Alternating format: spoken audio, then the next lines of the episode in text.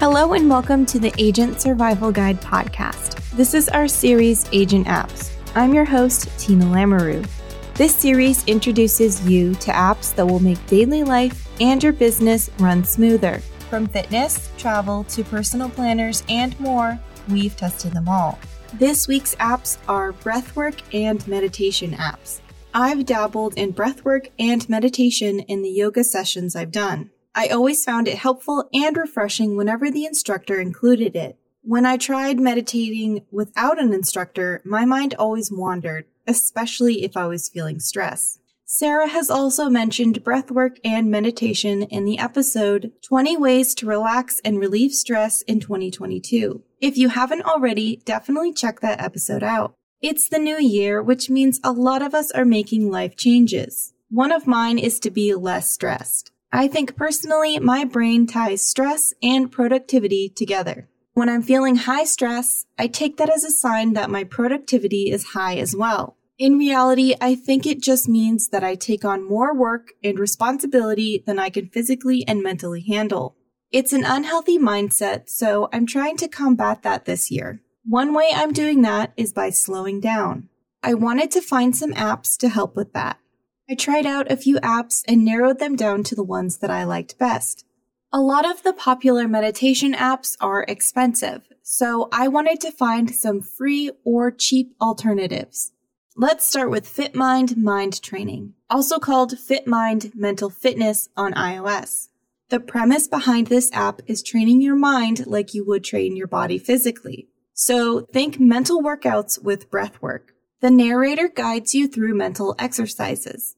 The person narrating sounds kind of like a sports jock, so it took me a little while to warm up to his voice. I had a headache when I tried this app out, and by the end of the session, I did feel like my brain jumped through hoops, and I noticed that my headache pain lessened. Now, that could have been for a number of reasons, but during the session, I stopped thinking about my pain, so there might be some weight to that. Or, you know, it could have been the big cup of coffee I drank beforehand. This app is simple and easy to navigate. On FitMind, there are five free lessons. The rest are behind a paywall. Normally, it's around $70 for a yearly subscription, but they offered me 50% off, so it was around $35. Not a bad price for a quality mindfulness app. My next app is Breathe, Relax, and Focus. This app is for those who want a simple experience. There are four preset breathwork lessons. You can change the duration of each of them. There is equal breathing, box breathing, 4 7 8 breathing, and a breath holding test. One aspect of the app that I really liked is the ability to change the narrator's voice.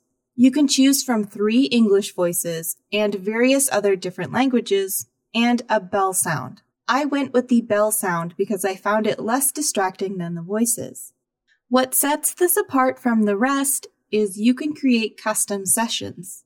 I loved this feature because all of our bodies are different, so a standard breathing exercise may be too difficult for some or not challenging enough for others. You can customize the pattern of the inhale, pause between breaths, and the exhale, as well as the length of the breathing cycle that inflates and deflates on the screen.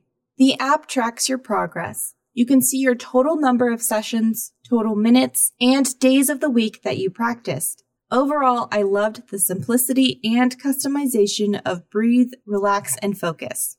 Both FitMind and Breathe, Relax, and Focus are available for free download on iOS and Android.